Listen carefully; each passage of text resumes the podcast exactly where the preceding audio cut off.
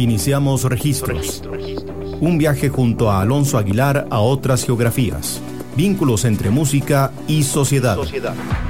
Diálogos apasionantes. 55 minutos de registros.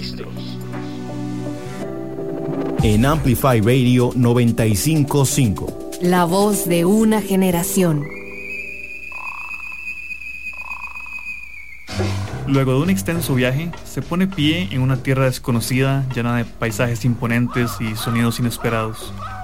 Personas existiendo fuera de las normas tradicionales, irradiando con su libertad un oasis de fantasía. Vestimentas folclóricas llenan este encuadre imaginario. Vasta flora tropical es parte esencial, así como una combinación sonora que para todo aquel con cierto contexto resaltará de inmediato como una combinación un poco extraña.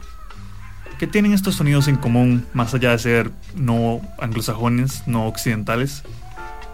Alguien se preguntará, seguramente esto, y la respuesta, eh, al menos en sus inicios, es que realmente poco o nada. Lo que estamos hablando no es una representación ligada a una geografía, como solemos hacer en este programa, sino más bien una construcción romántica que viene de afuera. Una visión creada desde la otredad donde los matices de estos distintos sonidos y culturas se difuminan a los grandes rasgos de ideas preconcebidas de qué es exótico, qué es diferente, qué emociona. Nos referimos a trompetas de mambo que suenan cuando se viaja a Latinoamérica en cualquier película de film noir, a las percusiones tribales que repercuten en nuestra cabeza cuando un aventurero blanco se sumerge en las junglas africanas, o en las intrincadas melodías de citarra cuando se muestra el Taj Mahal en India. A pesar de todos estos arquetipos, la música denominada como exótica también ha resignificado estos entendimientos, más allá del colonialismo. Artistas han logrado encontrar espacio para jugar con estos sonidos idiosincrásticos y exponer a una mayor cantidad de público a ellos, romper las expectativas a través de experimentación y propuestas que complican un poco esta tradición tan blanca y colonial de la música exótica. Al final de cuentas, seguimos hablando de un mundo fantástico, de esto que escuchamos, de estos templos y ritos místicos, pero también hoy en día hay un vínculo real con esos elementos, hay un vínculo con nuestros alrededores, con ideas, personas y sonidos con sus propias caracterizaciones. Esto es la exótica.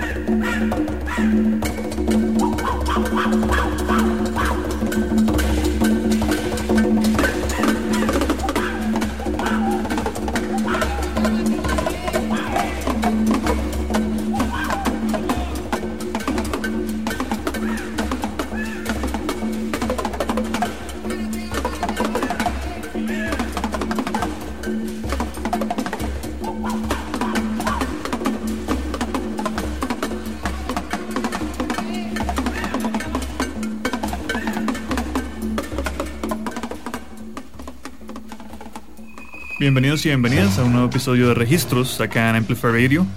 Yo soy Alonso Aguilar y esto que sonaba era el tema Tabú de Arton Lindman, una de las figuras predominantes, sobre todo en los inicios de la música que vamos a estar explorando hoy, la exótica. Para entender mejor este sonido, hoy nos acompaña el productor nacional Nilo en su primera colaboración acá en Registros. ¿Todo bien? Buenísimo, Alonso, muchas gracias por invitarme. Este, muy feliz de que me hayas llamado y en especial para este género, que es algo como que, que sí me, me tiene un poco encantado hace varios años. Bueno, de hecho para empezar, creo que es un género bastante distinto a lo que hemos cubierto hasta ahora en el programa, porque no estamos hablando de una escena en específico, ni necesariamente como una geografía o una cultura, sino más bien como una idea, creo. Como que es casi que una fantasía que a veces escuchándolo al inicio uno la asocia más como con bandas sonoras o como inclusive como música ambient. Entonces para vos, quizás como cómo uno define exótica para alguien que no lo conoce? Buena pregunta.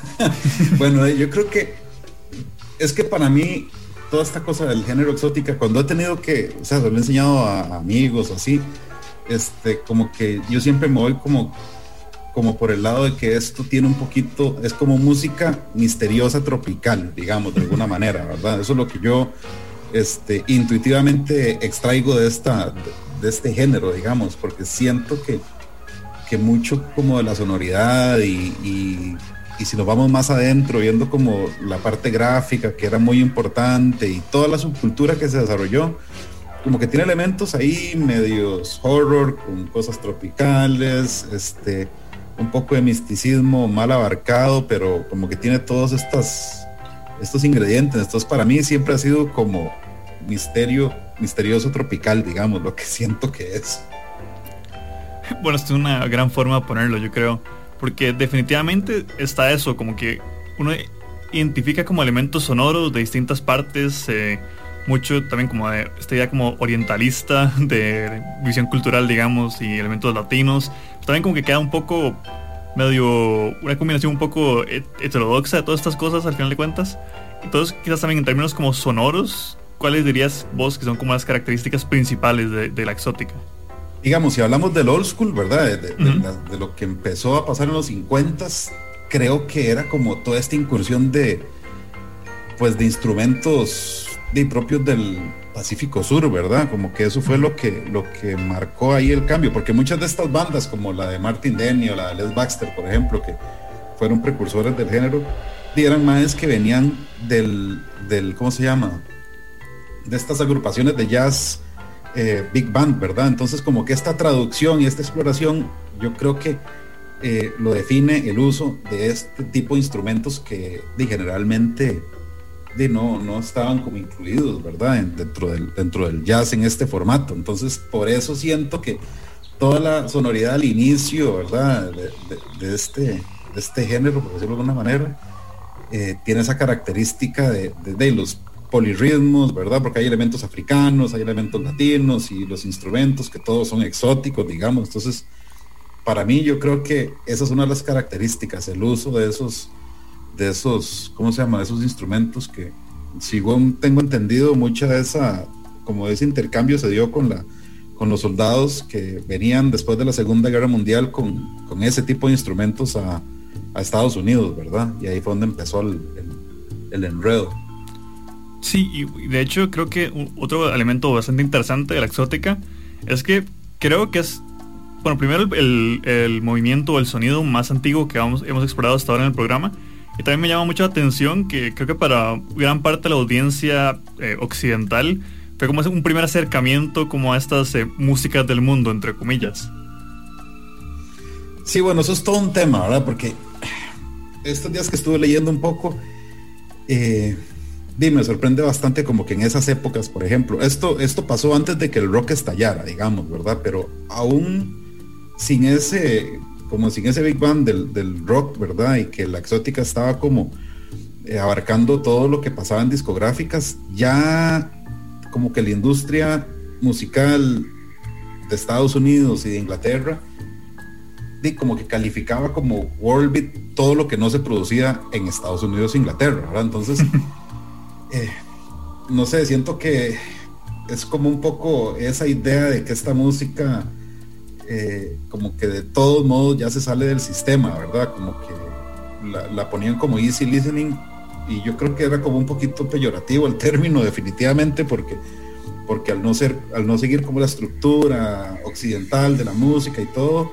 empezó, de, no sé, siento que también esta es una de las manifestaciones más primitivas de apropiación cultural, de hecho también, ¿verdad? En alguna manera.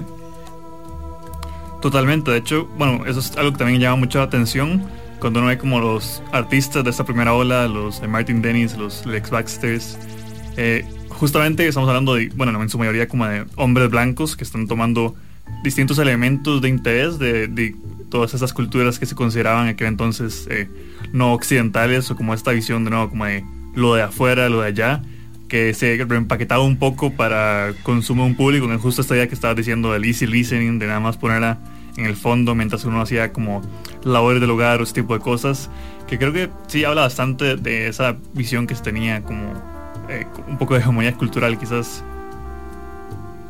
Sí, bueno, y vieras que hay, hay una vara que a mí me parece interesante con este género, porque siento que este género aunque no lo dice explícitamente en ninguno del, digamos, en, ninguna de las fuentes que, existen ahí en internet y que hablan de esto, ¿verdad? Siento que el género nació como, como decís vos, como un background noise para los restaurantes que estaban volviéndose famosos en Estados Unidos, ¿verdad? Porque toda esta idea del turismo sonoro y toda la cosa era como, era un concepto este, que nació a partir de los tiki bars, ¿verdad? Y, en ese momento también estaba como de moda el Space Age Pop, ¿verdad? Y creo que tanto el Space Age como la exótica lo que hacían era como brindar como esta idea de que podías acceder a lugares muy remotos y estando en tu casa, ¿verdad? Entonces de repente siento que la, esta música creció como con esa como con esa intención, pero lo que pasa es que en algún momento se volvió un monstruo, ¿verdad? Yo creo que por, por una década entera la exótica este, te en, en, términos de todo lo que era producción discográfica, este, desarrolló como un sistema, o sea, perdón, una identidad gráfica muy fuerte, ¿verdad? Y también como que eh, todo este auge de la, de la, cultura tiki en Estados Unidos se volvió de masiva, ¿verdad? Y creo que por eso es que la que este tipo de música que tenía como estos elementos ahí medio ritualosos de repente y toda la cosa, se volvió tan popular, ¿verdad? Porque creo que era como lo único que se salía de la fórmula, ¿verdad? De lo que estaba pasando en ese momento de música que era, pues, pues el jazz muy clásico, ¿verdad? Probablemente, este, por esa razón es que, es que el género se volvió tan, tan popular, ¿verdad?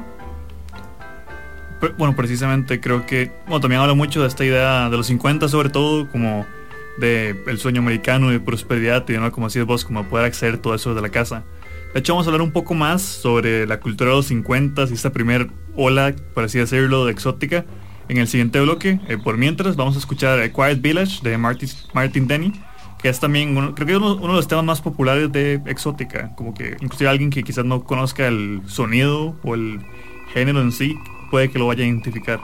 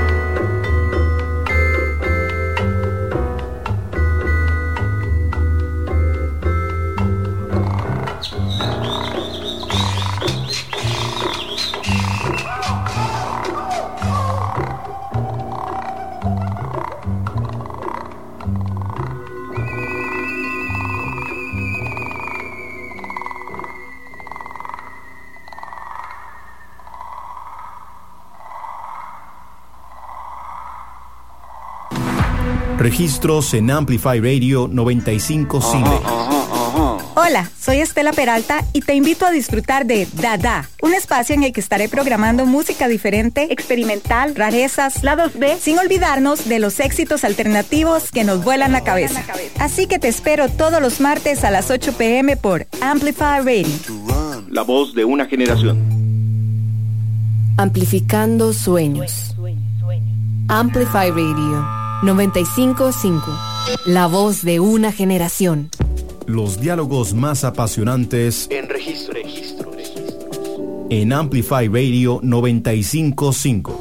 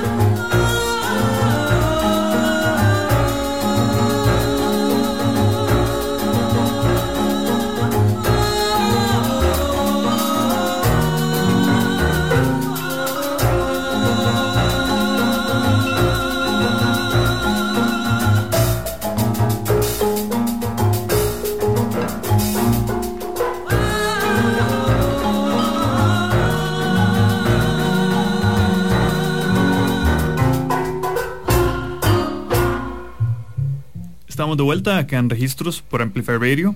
Hoy estamos con el productor nacional Nilo explorando un poco la historia, la evolución y lo que significa la exótica. Eso que sonaba anteriormente era el tema Voodoo de Robert Drasnin, otro de esos álbumes esenciales de los inicios del género, sonido, toda esta identidad que sucedió en, los 50 y que al día de hoy todavía vemos sus repercusiones. En el bloque anterior hablábamos un poco del entorno en el que se consolida la exótica como este momento cultural de los 50 donde mencionábamos que muchos soldados volvían de esas batallas en regiones poco visitadas o poco exploradas en términos culturales y que venían como con estos referentes que luego la industria musical, eh, su naturaleza, encontró una forma de explotarlo de cierta forma, digamos. Como venderle a cualquier persona viviendo en Kansas, como esta idea de poder visitar eh, las la Polinesia o poder visitar como eh, Shanghái, por ejemplo. Entonces, creo que también hablábamos antes, también mencionamos brevemente sobre esa idea de apropiación cultural que me, interesa bastante como comentarlo también porque creo que, bueno, naturalmente en los 50 no se tenía todavía esta idea o como este concepto, pero sí es muy interesante como sigue una tradición, creo que sobre todo en la literatura, en la literatura pulp, por ejemplo, como todas esas películas de los 50 que también habían como de exploraciones en templos perdidos de civilizaciones mayas, de eh, películas sobre este, villanos de Oriente, magos. Como que creo que al final de cuentas eso también influyó un poco, al menos en, el aspecto como general, cultural. No sé cómo lo ves vos, bueno, ya que también hablábamos antes de la identidad gráfica.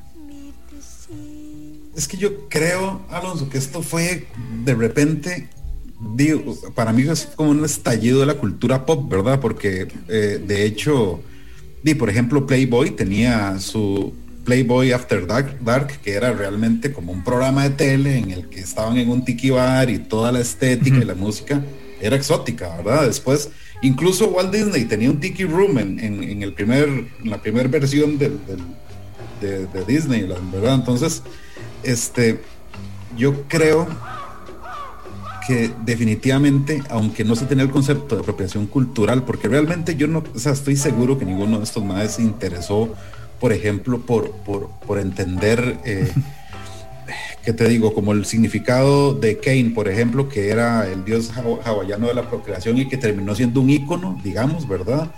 Este, y que se globaliza, como que se globalizó con, con, la palabra tiki, entonces eran estos ídolos de madera, las camisas hawaianas, la música, la comida, que realmente terminó siendo como, como un término que encerraba toda la cultura, pero como te digo, yo siento que ellos nunca tuvieron como la, como la intención de, realmente entender, ¿verdad? El, origen de la cultura, porque en un momento la exótica se empezó a, cruzar con Hawái muy duro, ¿verdad? Porque creo que Martin Denny tenía eh, una de sus, de sus alineaciones de bandas, era hawaianos, de hecho. Este, y bueno, hay colonización, ¿verdad? Porque obviamente que los gringos estaban interesados en, en, en la caña de azúcar, en la piña que se producía y, no, no hay nada más, ¿verdad? Entonces como que siento que sí, aunque no se tenía ese concepto de apropiación, sí, era muy duro, ¿verdad? O sea, era como realmente no había ningún tipo de interés. Era, para mí esto fue como un, como un intento, digamos, de de emular una cultura que no se conocía, aunque, o sea, obviamente que por términos éticos de no estaba muy bien, de, de repente musicalmente sí abrió algunos espacios para una música que no fuera tan, tan, tan convencional o explícitamente creada en Estados Unidos, ¿verdad? Aunque esto era creado en Estados Unidos también. Sí, es una idea bastante interesante porque sí está como ese conflicto entre que sabemos, de nuevo, que son como estos eh, líderes de Big Band que empezaron como a introducir estos elementos y que también, sí, bueno, salvo algún, alguna excepción, este, era como grupos compuestos de nuevo liderados por hombres blancos que nada más agarraban como estos elementos sonoros y como esta caricatura de otra cultura y la, y la incorporaban a su propuesta. Pero como, como bien decís, creo que también, sobre todo con lo que vamos a hablar en el siguiente bloque, también abrió cierta puerta para un interés genuino de un público más amplio en estos sonidos y en propuestas de distintas partes del mundo, que quizás no se no tuvieron el mismo éxito como bueno, estos grupos que hemos hablado hasta ahora, pero al mismo tiempo creo que sí se dio como este como que se metieron en la cultura pop y en el consciente colectivo como que hay sonoridades más allá eh, posibles y que, me recuerda un poco también a lo que pasó de manera diferente en los 80s con cuando se dio esta idea como del world music que de nuevo era como una vez más todo lo que sonaba afuera. Sí, es que, bueno, sí, bueno, yo vieras que siempre, eh, o sea, como que yo tengo mucho pleito con eso, porque, porque siento que, el concepto de World, de World Beat eh, está totalmente errado, ¿verdad? O sea, es como que, como que si no está cantado en inglés, entonces ya pertenece a otra, a otra calificación y creo que la música es más compleja que eso. Entonces, este, sí, es, un tema, es todo un tema eso. Es, es es un programa entero que le podemos dar cuando queramos. Sí, no, totalmente, no, y estoy completamente de acuerdo. Y de hecho, es un poco que justo hace un par de programas hablamos un poco de eh, toda esta ola de Afro Soul en, Sudáfrica, que nunca se llamó así. Nada más se ponía como, bueno, esos artistas son world music. Y bueno, múltiples veces ha pasado. Sí. Y con la exótica, algo que sí me parece que, lo diferencia es que esta misma, ese mismo pastiche creo que hizo como que se creara una identidad sonora, como que no era nada más como robar sonidos, sino como este, esta onda, como decíamos, como easy listening, medio, medio jazzy, inclusive como ambient por momentos. Creo que es lo que ayudó, me parece, a mí, como que puede que haya servido pasar como las generaciones y como que haya un interés genuino por reapropiarlo en vez de nada más dejarlo como, ok, esto fue un ejemplo de colonialismo. Pero es que, Alonso, incluso yo creo que una de las varas más interesantes es que estos madres incluso tenían eh, personas dentro de las bandas que hacían ruidos de pájaros, por ejemplo, o hacían ruidos de monos.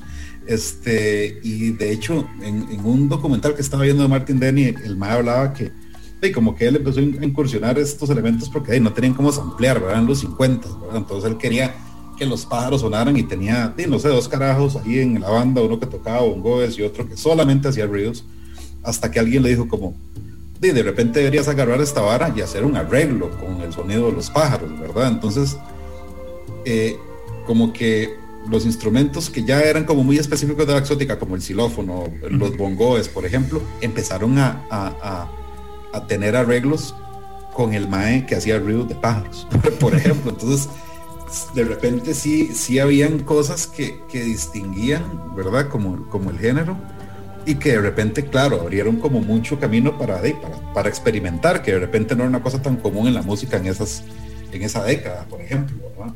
Sí, bueno, y antes de los Beach Boys y todo, y todo eso. De hecho, antes de los Beach Boys, sí. No, y de hecho justo íbamos a escuchar el tema High Priest of the Aztecs de Lex Baxter, que creo que de las canciones que van a sonar es quizás también lo que más juega con estos eh, con estas texturas sonoras y como con estos eh, soundscapes, por así decirlo. Vamos a escuchar y, y, luego venimos a hablar un poco más de exótica y sobre todo como estos artistas que surgieron de distintas partes del mundo.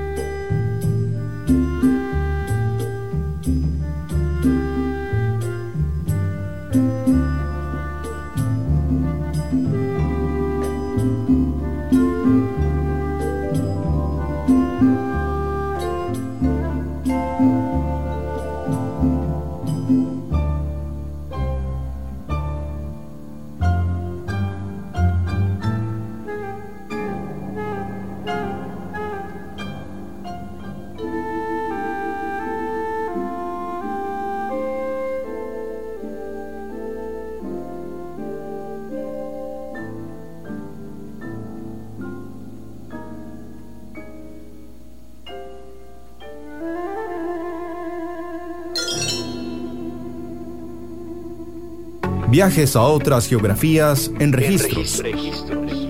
Por Amplify Radio. 955. ¿Alguna vez te han dicho que sos una intensa? A nosotras sí y demasiado.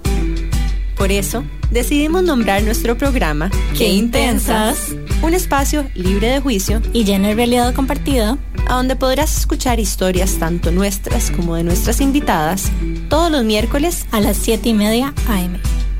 Qué intensidad. Por Amplify Radio. AmplifyRadio.com. AmplifyRadio.com. Amplificando la red. Amplify, Radio. La voz de una generación. Registros. Vínculos entre música y sociedad. Por Amplify Radio.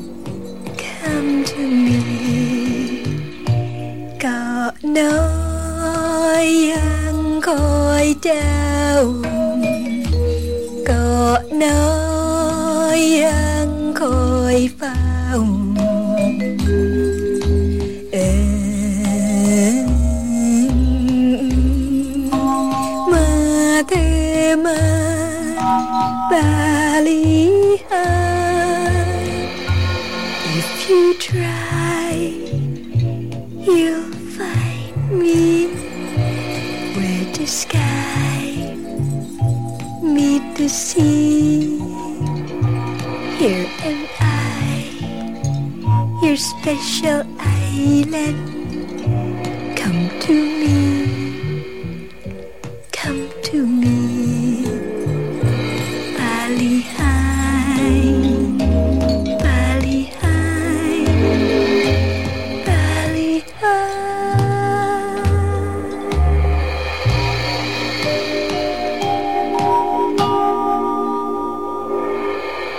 Era el tema Bali High de la artista tailandesa Sonit Sodai. Eh, estamos aquí hablando sobre exótica con el productor Nilo en registros y ponemos esta canción también para hacer un tipo de transición hacia hablar de cómo no estamos hablando solamente como a estos líderes de banda que de vez en cuando metían, incorporaban arreglos de distintas partes del mundo y todo esto, sino que eventualmente también artistas de por ejemplo, como Cuba, como Perú, como Tailandia, empezaron también a montarse un poco en la ola y llegar a audiencias que de otra manera probablemente no lo hubieran logrado, como eh, un ejemplo que había, que había leído, de hecho, fue como que Pérez Prado, uno de los padres del, mambo, tuvo su momento de exótica también, que eso me llamó mucho la atención. Pérez Prado, Esquivel, de México también, este, tiene varios discos ahí que tiene sus cosas exóticas, pero mucho más elegantes que Les Baxter, ¿verdad? Digamos, por ejemplo era mejor compositor Esquivel. Y esta, esta chica peruana, Ima Sumac, también, que aunque no es estrictamente exótica, pues sí tiene como, como, ese, como ese feeling, ¿verdad? Creo que incluso Les Baxter también le produjo un disco a ella. Este, es que abrió, bueno, yo creo que también el surgimiento de la, de la bossa nova en ese momento y toda la cosa, se vio beneficiado por este movimiento, porque de era música exótica, digamos, ¿verdad? Definitivamente. Y no, les, y no tenían que pretender mucho para sonar raros, ¿verdad? Además, eh, raros, digamos, poniéndolos en contraste con lo que estaba pasando en el desarrollo musical antes del rock, ¿verdad? Este, entonces creo que sí, definitivamente se abrió un, camino que, que es muy interesante. De hecho, yo creo que toda la escena del world beat actual le debe bastante a la exótica, ¿verdad? No, totalmente. Y creo que también se ve un poco en estos artistas. Eh, Iom Sumac me llama mucho la atención también como ella tiene un disco de mambo.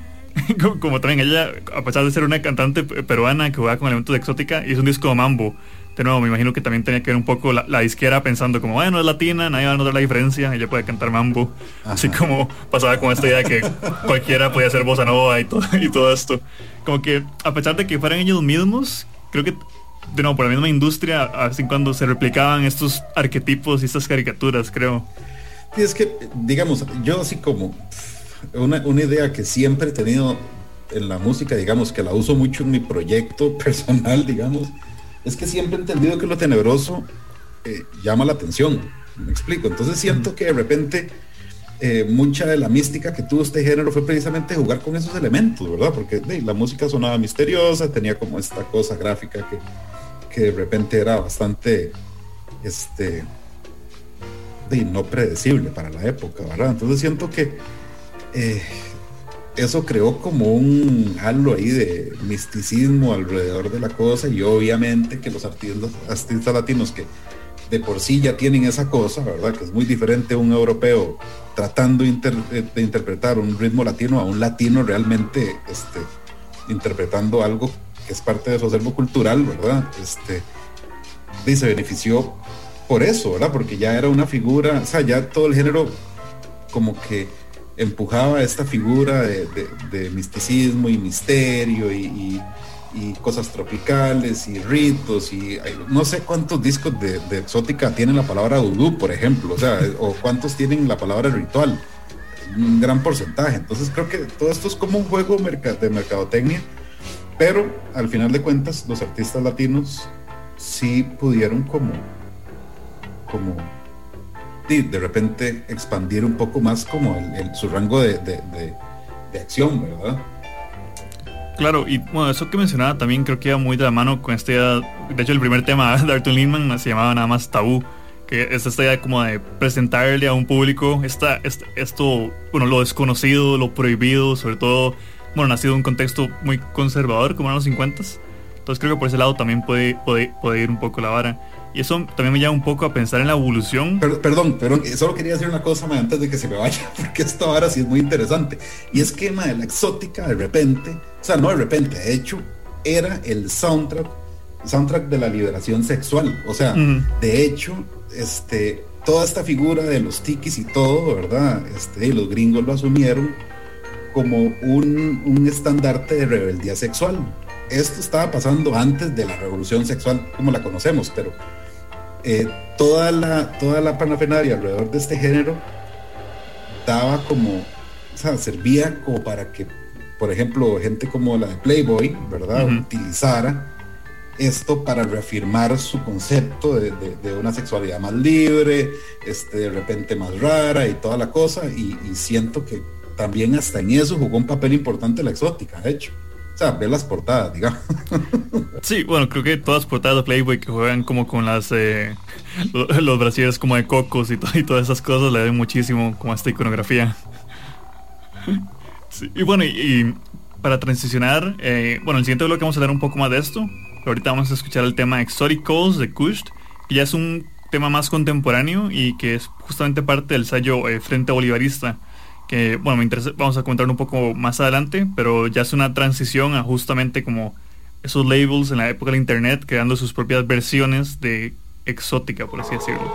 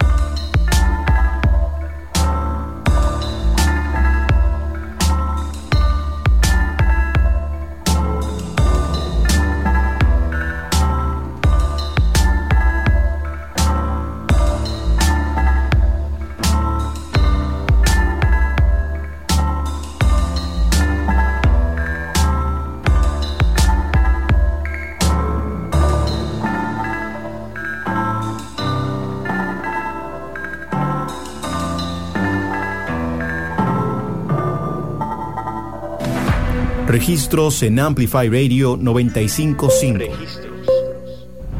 Soy Nilsen Buján, nací emprendedor y hoy soy empresario. Y seguimos emprendiendo.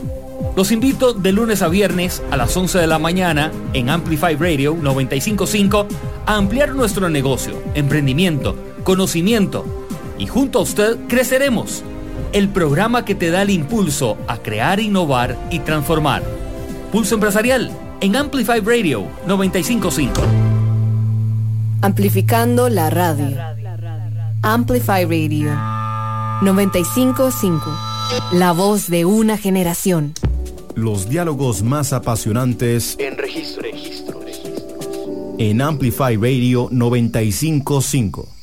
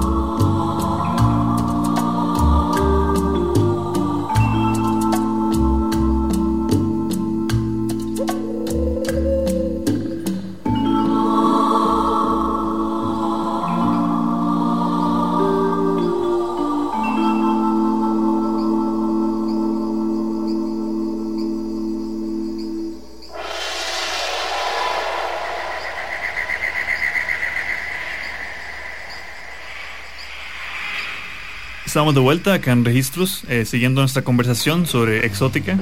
Eso que sonaba era Mist of Krakatoa de The Kilimanjaro Dark Jazz Ensemble. un grupo holandés que también juega mucho con, bueno, como ven en su nombre y el nombre del tema, con todas estas ideas como místicas y lejanas. En, el caso de ellos, jugando más con por el lado como el jazz.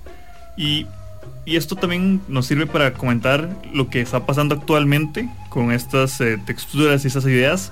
Porque, bueno, viendo un poco la, la evolución, vi que en los 90 hubo como cierta auge de nuevo del sonido eh, sobre todo retomando muchos elementos franceses que no sé si eran parte inicial, pero como que ahí se metieron eh, en los noventas y que ahorita más bien es como volver a esos sonidos mucho más eh, meditativos y hasta he visto muchos crossovers con ambient.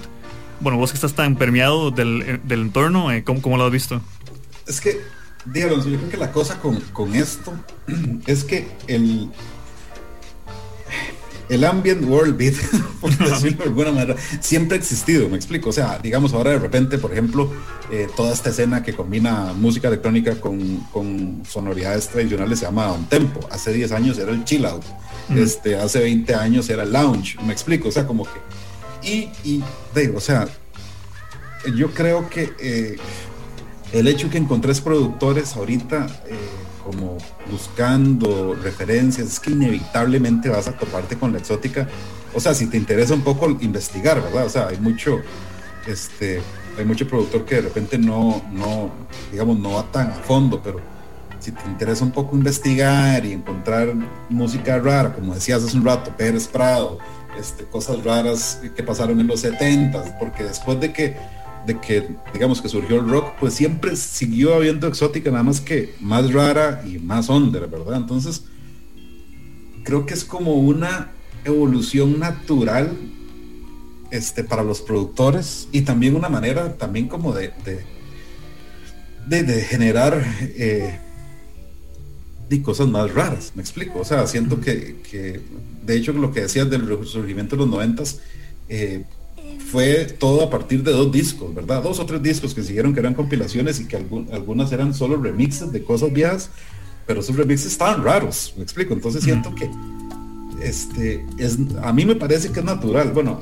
para mí de repente no es tan natural porque estoy un poco obsesionado con esto, este, pero pero siento que, que tiene sentido el inspirarse en, en polirritmos que se usaban antes y instrumentos que no son necesariamente electrónicos, que son análogos, este, de ir creando texturas y, paisajes diferentes. Entonces siento que, han habido varios auges y estoy seguro que, digamos, ahorita, en este momento, por lo menos dentro del género que yo estoy, que es el famoso down tempo, y realmente no sé si soy tan down tempo yo, eh, yo ya he contado de cinco más que conozco que están haciendo exótica, digamos. Incluso tengo, o sea, estamos trabajando en un proyecto, cuatro más, más y yo, que se llama La Sonora Volcán, que es exótica, pero desde máquinas, ¿verdad? Este, entonces te siento que comebacks con la exótica siempre van a haber.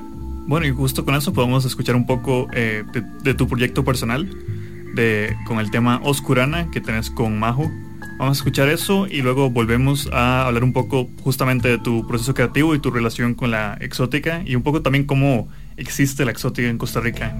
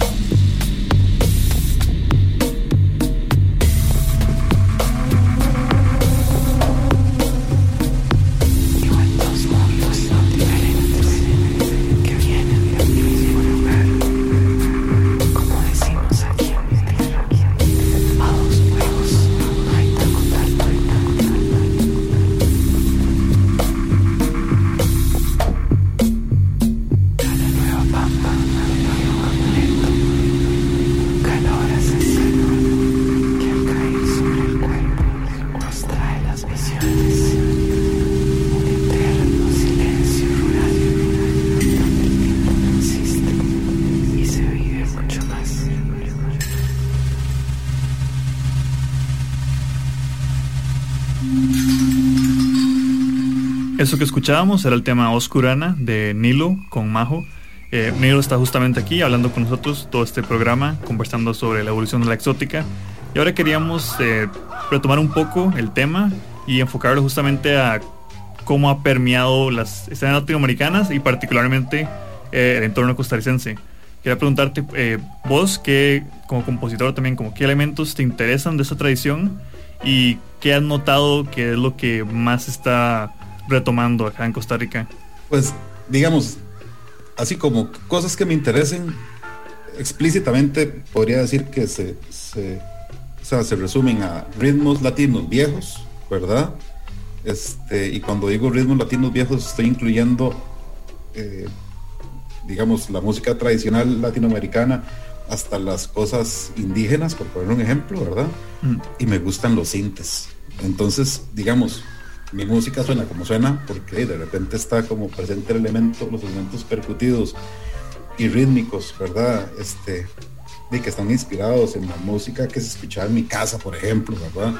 y los sintes, que a mí me parece que es la traducción este, más, este, ¿cómo se llama? Más infame de los sonidos gruesos y, agresivos que yo de repente encontraba en el metal en algún momento. Entonces es como que a, mí me interesa esa exploración y, y, siento que, bueno, de repente en Latinoamérica hay algunos pocos productores que sí se interesan como por, la música, por, por, por la cosa rítmica que pasaba hace 40, 50 años, ¿verdad? Pero hay una gran porción de los, de los productores de música electrónica que quieren sonar a Berlín. Entonces, es bien interesante, pero nos está pasando lo mismo que pasó con exótica, que la música latina electrónica ahorita está siendo producida por europeos. sí, los famosos, obviamente. Eso es un, todo un tema realmente. Y bueno, justo hace unos programas cuando, cuando hablaba eh, con, bueno, con Meche Chan en el programa sobre eh, post-club y toda esta idea de música eh, club de colonial y justamente de, de, berlinizar como la música electrónica, creo que también cabe un poco esto que estás mencionando de ir directamente como a las músicas folclóricas latinoamericanas, ir a las partes rítmicas de la música indígena. Y con eso quería preguntarte justamente de si ves como el potencial para que se recupere más a través de música electrónica, como esa cultura muchas veces olvidada en Costa Rica. Uy, Alonso, o sea, vieras que eso es una cosa que, con la que yo siempre he soñado, ¿verdad? Lo que pasa es que, eh, o sea, cada vez siento que eh, las nuevas generaciones de, productores realmente están interesados en sonar a Berlín lo más que puedan, ¿verdad? Porque ahí es donde está la plata este, de repente hacer como música que sea polirrítmica y un poco rara, ¿verdad? Este, primero la gente no la recibe bien, eh, te lo digo por experiencia propia, por lo menos aquí en Costa Rica, ¿verdad?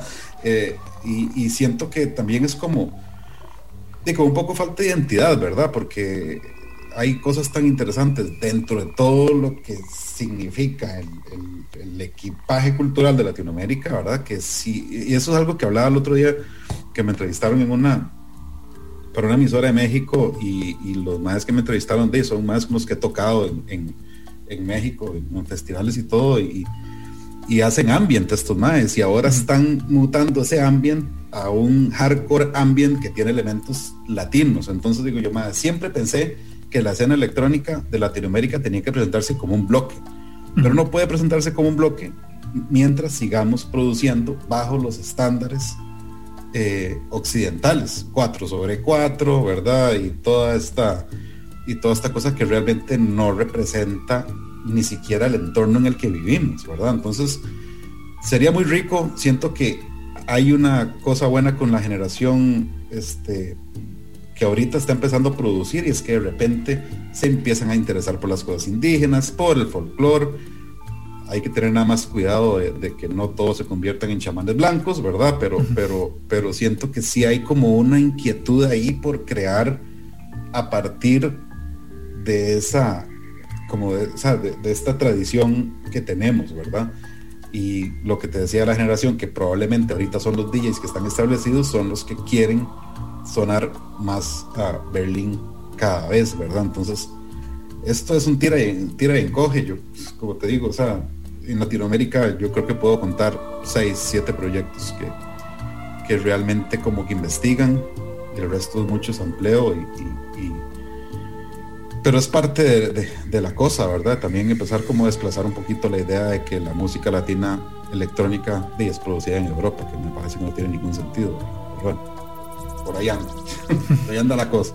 Bueno, y justo con esta discusión tan fascinante, creo que podemos ir cerrando el programa. Nada más quería preguntar, como para aquella persona que escuchó el programa, escuchó todos los tracks y siente un interés para ir más allá, eh, ¿qué recomendación breve podríamos darle como para entrarle al mundo de la exótica? Uf, eso sí que está bueno. Yo diría que precisamente dentro de las cosas que pusimos hoy está este disco de Kush, que es un es, producido por este sello brasileño que se llama Frente Bolivarista, que es del hermano Daniel. Este, y este disco está interesante porque rescata un montón de sonoridades de la exótica, ¿verdad? Pero con el kick 4 sobre 4 de la electrónica. Entonces, digamos, como, como un entry level. Creo que eso es lo mejor. Y después ya, si no les da miedo empezar a a meterse. Creo que eh, definitivamente todos los discos de Lex Baxter son imperdibles, ¿verdad? Yo creo que, que esa, por esos lados, creo que se puede andar. Hay un par de portales eh, italianos que ahora solo hacen mixtapes de exótica. Y es bien interesante porque hay una parte de la exótica italiana que no es muy conocida, pero vía las loqueras que me he encontrado yo. Voy a, o sea, te puedo buscar el portal y, y compartirlo ahí para que lo tengan de referencia porque y parece que había una pequeñísima escena exótica en Italia y está bien cool también. Bueno, sin lugar a dudas estaremos compartiendo eh, distintos tracks que sonaron y otros que no lograron entrar en nuestro playlist que sale el día después del programa. El programa, si se lo perdieron, pueden revisitarlo en la página de Amplify Radio. Y por nuestra parte, les esperamos el próximo martes con nuevas geografías musicales. Finalizamos registros por hoy en Amplify Radio los diálogos más apasionantes, vínculos entre música y sociedad. Alonso Aguilar vuelve el próximo martes a las 6 de la tarde con más viajes a otras geografías en Registros. Por Amplify Radio 955.